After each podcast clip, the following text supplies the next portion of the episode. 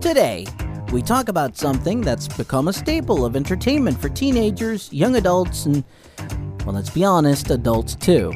We talk about the topic's history, how it got started, my main memories of it, and where it is now. It's had its shares of ups and downs, great moments and low moments. What started out as a rather simple idea morphed into a behemoth that spawned countless memories for hundreds of people. It's hard, nay, it's impossible to please all of the masses from sea to shining sea, but hey, can't say that they don't actively try. Join me as I take a look at Cartoon Network.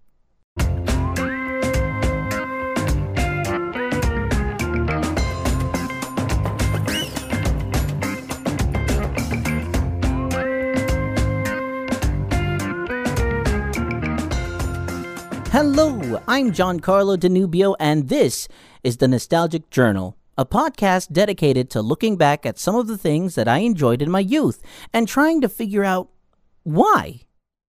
So, why Cartoon Network? Well, over the years, I've always seemed to gravitate towards this particular network.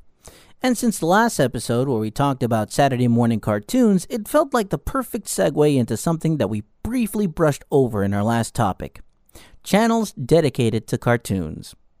As mentioned before, there was an influx of cartoon channels as the market for them grew. I'm choosing to talk about Cartoon Network because I think it has a pretty neat history, and I remember a lot about it. Since this podcast is called The Nostalgic Journal, I think it would be more meaningful if I talk about things I actually watched and remember. Don't you? But Cartoon Network hardly looks like it did when it first launched. Uh, uh, programming wise. Aesthetically, it's the same thing black and white, color scheme, logo, all that, you know. that didn't change. So let's take a walk through a little bit of history in regards to the network. In 1986, the Turner Broadcasting System acquired MGM from Kirk Kerkorian due to concerns over the debt load of his companies. Turner Broadcasting ended up selling MGM back to Kerkorian after only 74 days, but Turner kept much of the film and television library made prior to May 1986. This led to the formation of Turner Entertainment, a division of the Turner Broadcasting System tasked with overseeing its newly acquired library. This led to Turner owning pre 1948 color Looney Tunes shorts, Merrie Melody shorts, and Popeye cartoons. In 1988, they dipped into the basic cable waters and launched Turner Network Television, TNT. They took full advantage of their newly acquired library. do, you, do you remember that weird logo that played at the end of some of the Turner shows? You know, the the starry space background, the the blue lo- oval logo with the silver finish, and and it you know that thing floated in front of a turquoise colored planet, uh, and then there was like this superhero fanfare playing in the background.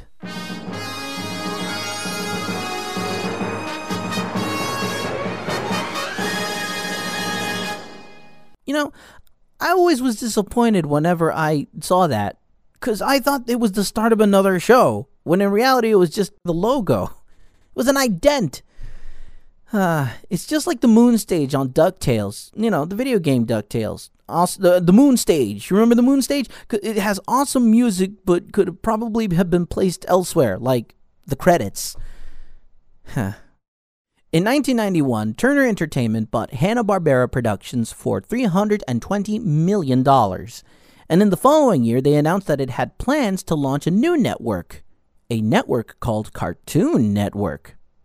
It would serve as an outlet for all those newly acquired cartoons. Then on October 1st, 1992, the channel launched it played the Star Spangled Banner, which was common for any new Turner owned network to play upon initial launch. However, this particular launch featured a person wandering into the screen, placing dynamite in a field, and then blowing the dynamite up. And with that, Cartoon Network was born. The first program featured was new and old.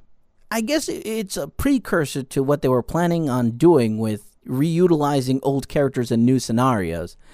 It was called Droopy's Guide to the Cartoon Network and featured new voiceovers, i.e., Droopy, and recycled animation of said Droopy. It introduced viewers to what Cartoon Network was all about. By the time the channel launched, it had about 8,500 hours of cartoons in their library. Needless to say, the channel had plenty of programming. Since Turner also owned TNT, they decided to air a programming block on the network with programming from Cartoon Network to see if they could appeal to more people. Cartoon Network was not only the very first channel solely dedicated to cartoons, it was also the first network to offer them 24 7. This was largely thanks to CNN. Weird, right? Well, here's the deal Turner Broadcasting had initially launched CNN as the first channel to ever provide 24 hour news coverage to surprising success. Turner wanted to do it yet again, but with Cartoon Network, hoping to find the same amount of success. I'm fairly sure they nailed it. The network ran shows typically with a theme. Uh, there were shows like Down with Droopy D, that's Down Wit, W I T, Droopy D, and um, which ran old Droopy Dog shorts. The Tom and Jerry Show played classic cartoons of the same namesake. Bugs and Daffy Tonight played classic Looney Tunes. Late Night Black and White showed early black and white cartoons, etc. But the biggest challenge Cartoon Network faced in its early years was overcoming its pretty low availability among cable service providers. However, this was eventually remedied due to packaged deals. New subscribers to channels like TNT and TBS could also get access to Cartoon Network because they all belong to Turner Broadcasting. You know? It's sort of. Is, is that what synergy is? Pretty sure that's what synergy is. Anyway, thanks to the package deals, more and more people began to discover Cartoon Network, which resulted in pretty high ratings.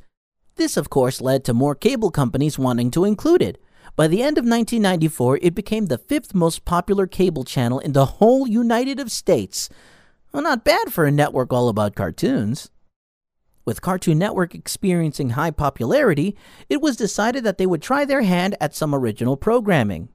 Their first exclusive show was The Moxy Show.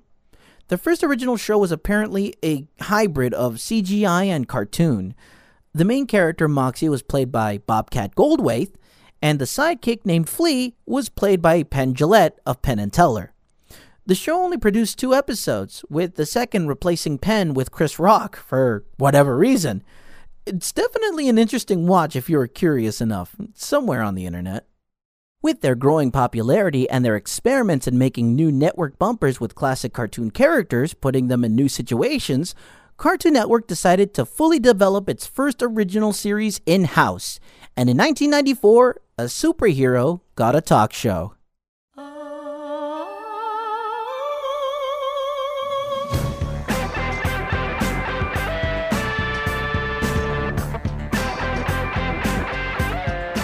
And then Space Ghost, Coast to Coast, was made.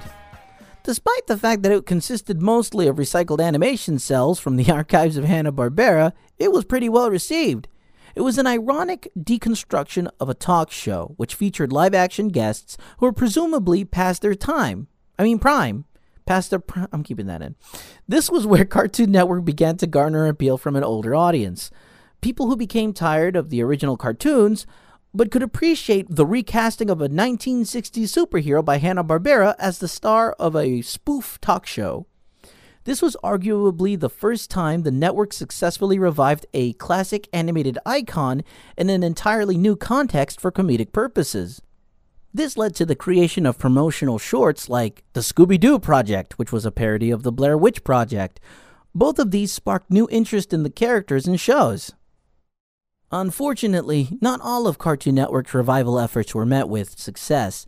When it came to Ren and Stimpy creator John Kricfalusi's take on the Ranger Smith, Yogi Bear, and Boo Boo characters in the specials A Day in the Life of Ranger Smith and Boo Boo Runs Wild, they were met with m- minimal success. The style of humor, sexual content, and the break in tone from the source material seemed a little too out of place at the time. It led to Cartoon Network to simply stop airing them and never refer to them again. Personally, I think those specials, along with Ren and Stimpy in general, were ahead of their time. I mean, way, way ahead of their time. If those shows initially aired nowadays, I have no doubt in my mind that they would just immediately find their audience. Ironically enough, the spin off channel Adult Swim sporadically airs either one or two of the specials, meeting with a much more welcoming audience. With the success of their original programming, Cartoon Network Studios was founded, and it started production on.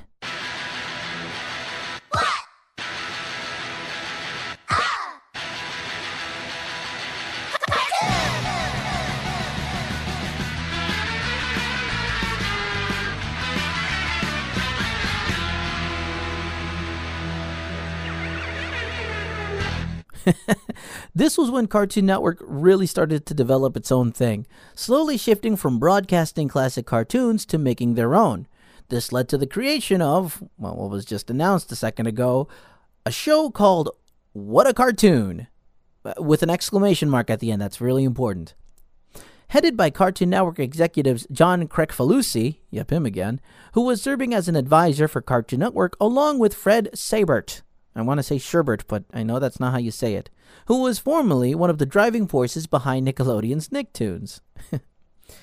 what a Cartoon offered original animated shorts that were commissioned from Hanna-Barbera and other various independent animators. So the variety of cartoons was pretty staggering. The show was promoted as an attempt to return to the classic days of studio animation, offering full animator control, high budgets, and no limited animation. It was pretty doggone amazing. Cartoon Network was able to assess the potential of certain shorts to serve as pilots for spin off series. What a Cartoon served as a launching point for shows we might not have gotten a chance to see otherwise. Uh, shows like The Powerpuff Girls, Dexter's Laboratory, Johnny Bravo, Cow and Chicken, Courage the Cowardly Dog, Mike, Lou, and Og, Sheep in the Big City, Whatever Happened to Robot Jones, codenamed Kids Next Door, Grim and Evil, which led to The Grim Adventures of Billy and Mandy along with Evil Con Carne, Megas XLR, and most notably Fox's Family Guy, which at the time went under the name of Larry and Steve. Definitely worth a check out. There was a lot of more there was a lot more frames in that pilot if I recall correctly. In 1999, with the creation of their newest at the time show, Ed, Ed, n Eddy, Cartoon Network had managed to create a lineup of critically acclaimed shows.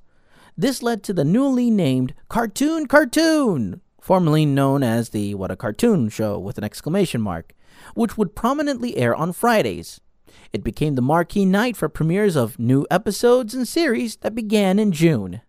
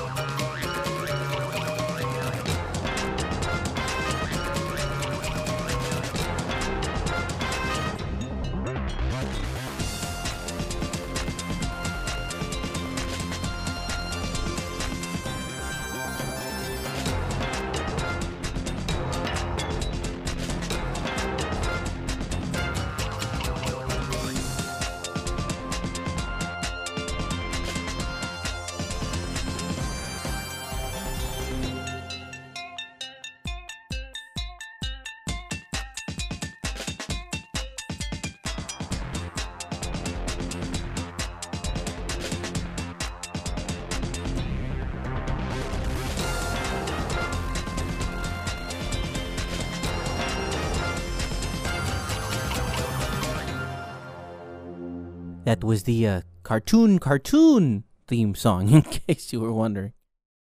In 1996, Cartoon Network tried their hand in preschool programming, choosing Sunday morning to air them. They hired companies like Children's Television Workshop, the makers of Sesame Street, to make a show called Big Bag, a live action slash puppet television program, and Small World, which showcased several segments from children's TV programming from several other countries. It didn't last too long, presumably because they just didn't get the views to justify production. They ended in 1998 and 2001, respectively.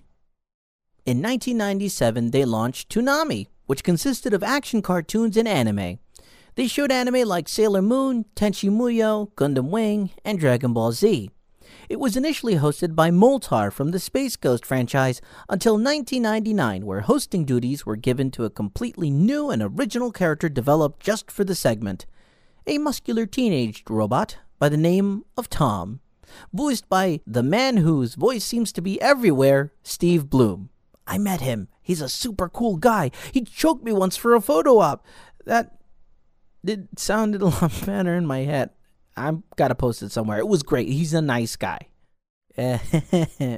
anyway, It was around the year 2000, sounds futuristic, that the network decided to launch a spin off channel called Boomerang. This particular channel would feature much of the programming that had dominated Cartoon Network's early years, with a rather fitting tagline It's all coming back to you. Thanks to this new network, they got to continue airing their classic library while making room for the new programming. We now enter the years I was personally glued to this network. I would say it would be between the years 2000 and 2007. Shows like Sheep in the Big City, Time Squad, one of my favorites, and Samurai Jack premiered around 2001. Also in that same year, Adult Swim debuted. All right, attention swimmers. Or swimmer. Got some announcements to make here. Sundays at 10. It's all kids out of the pool for Adult Swim. You can't just decide to go swimming whenever you want. That's when there'll be new, count 'em new shows. New shows. Home movies, Who went wee wee in my canteen? Aqua Teen Hunger Force, Look at my freaking car. Ah, you just- The Brak Show, You fell. Um, your father and race were buddies. Harvey Birdman, Attorney at Law, Sealab 2021, You broke the monitor, and you're dead. Happy? Cowboy Bebop, Cowboy Bebop, and Space Ghost Coast to Coast. This is Willie Nelson. No kids under 17, though. So that's new, too. Sunday at 10, Adult Swim on Cartoon Network. this was my favorite iteration of it. The very first version of Adult Swim centered around the fact that kids had to be shooed away, and it was time for the adults to sit in and watch some cartoons tailored to their tastes. Obviously, I disregarded this and watched anyway. The public swimming pool aesthetic was really neat because they did things like featured bumpers that were in between the shows that was sort of like a first aid instructional booklet that you would find at an actual pool. Uh, except uh, the articles inside would feature adult swim characters and not so much uh, normal first aid behavior or procedures. Uh, for instance, like Bender from Futurama pilfering a wallet from somebody who's unconscious on the ground instead of giving them CPR. I found that funny.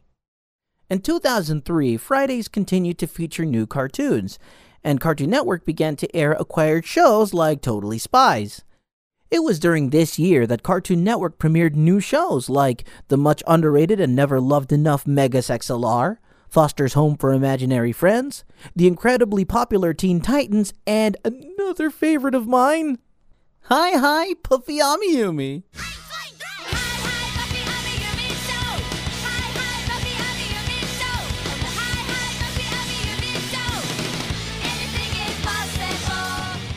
Hi, hi, Puffy Ami Yumi. I even got an Ami plush.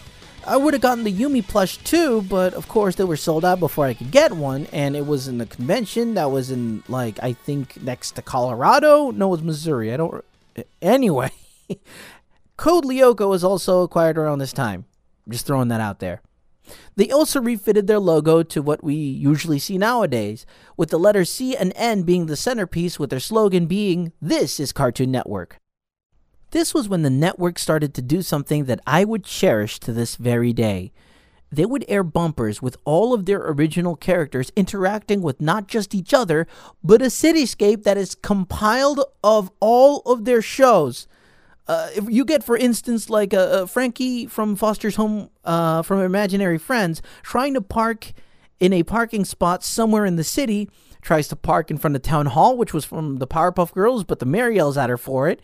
Uh, she tries to park next to a creepy haunted house, but gets shooed away by Scooby Doo's creeper, and she drives around in circles in Ed and Nettie's cul-de-sac, not finding a parking spot because, you know, it's a cul-de-sac.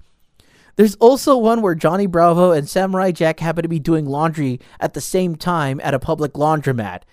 One of my personal favorites is Blue from Foster's Home, teasing Ami and Yumi from Hi Hi Puffy Ami Yumi. Uh, the girls are playing on the sidewalk with an open guitar case, you know, playing for tips, and Blue just shouts at them, you know, ha, get a real job before running away.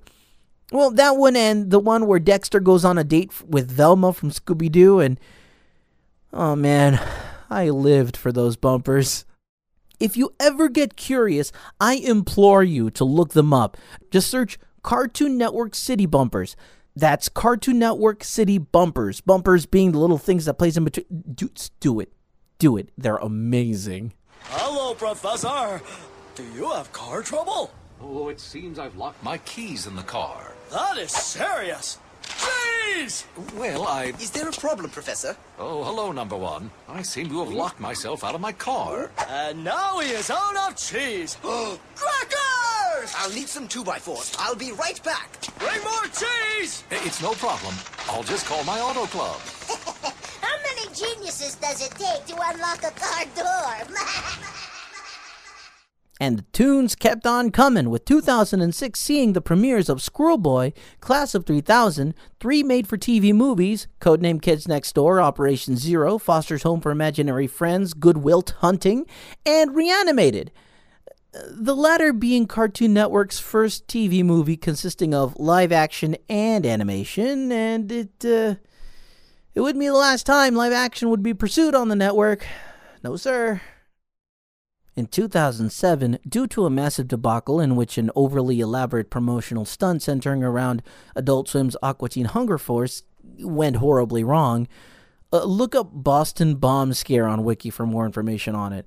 Executive Vice President Jim Samples resigned from the network as a result, with Stuart Snyder being named the successor. This was also the year that the network saw an influx of shows from Canadian sister network Teletoon, George of the Jungle, 16, Bakugan, etc. Also, a neat thing to note from 2007 to 2009, every October they would air 40 episodes of Fox's Goosebumps, which was awesome for a nostalgia buff like me. Also, from 2008 to 2010, Cartoon Network aired animated shorts called Wedgies that would air between shows or any time to fill some airtime. It featured shows like The Talented Mr. Bixby, uh, Nacho Bear, Big Baby, and the Bremen Avenue Experience. They were all received pretty positively. I'm kind of sad that they actually didn't get actual shows. They were funny. They were fun. In June 2009, my birthday month no less, Cartoon Network introduced a block of live action reality shows called CN Real. It also aired limited sports programming and began to air live action feature films from Warner Brothers and New Line Cinema. Now, call me crazy, but when you start airing live action shows on a channel called Cartoon Network, there's a there's a possibility it won't do too well. In 2011, we got the premieres of Adventure Time, Regular Show, The Amazing World of Gumball, uh, to name a few. An interesting note a show called The Problem Solvers with a Z premiered that year too. It was originally planned for Adult Swim but was deemed too cute. So it was retooled to air on Cartoon Network, but the style remained the same, which is kind of surreal because the style itself looked like it was meant for Adult Swim. I mean, if you look it up, you'll see what I mean. It's just it screams Adult Swim, but the content inside is like, oh, it's not it's not weird at all. Well, it's weird, but it's not bad at all. By the end of 2011, we saw the end of all, if not most, of the live action shows on the network. Uh, that is uh, until 2012 when they did decide to acquire the high fructose adventures of Annoying Orange because. reasons? So, how come Cartoon Network played such a big part in my life? As I've covered in the last episode, times change. Cartoons started to have a bigger presence on television. And what a cartoon provided animators a way to be discovered at a massive scale at an alarming rate which produced lots of new shows which gave us a level of variety that we have never seen before. Unfortunately, in my opinion anyway, unlike Cartoon Network, the spin off channel Boomerang underwent a rather drastic channel drift due to low ratings.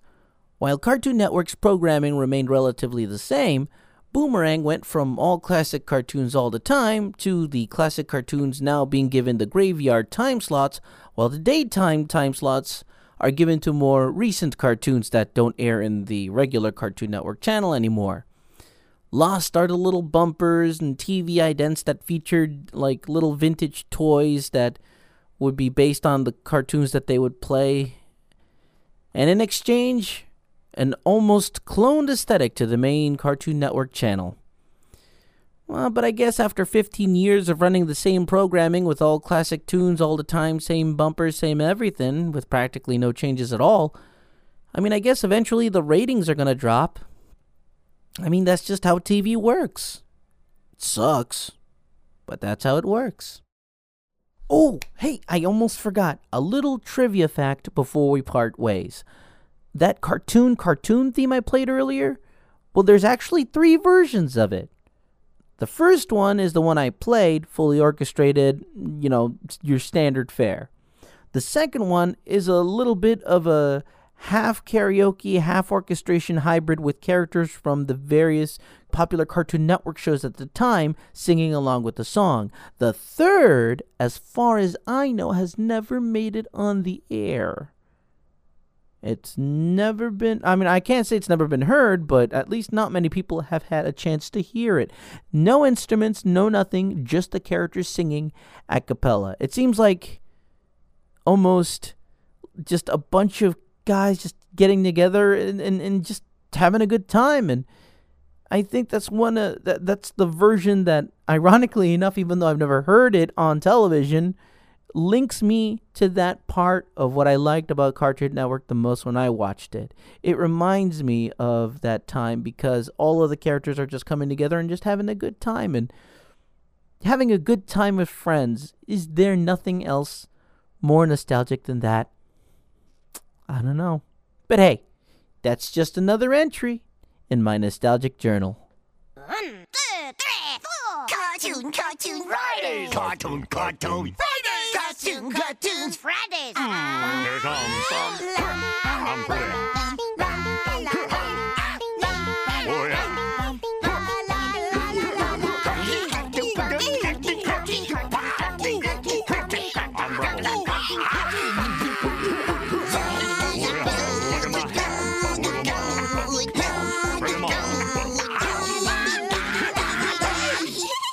Is that it? No, that is not it.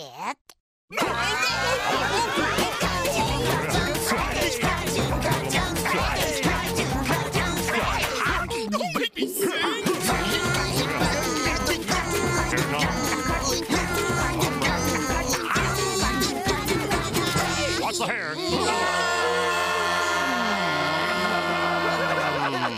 Blah, blah, blah. If you have any suggestions on what I should cover in my next episode, or have any input whatsoever, drop it in a review on iTunes. You can also drop me a line on my Twitter, at Nickabocker, that's at N I C K A B O C K E R. The Nostalgic Journal's theme song is by Hugo Kant. This has been a production of Grandstand Radio. Thanks for listening.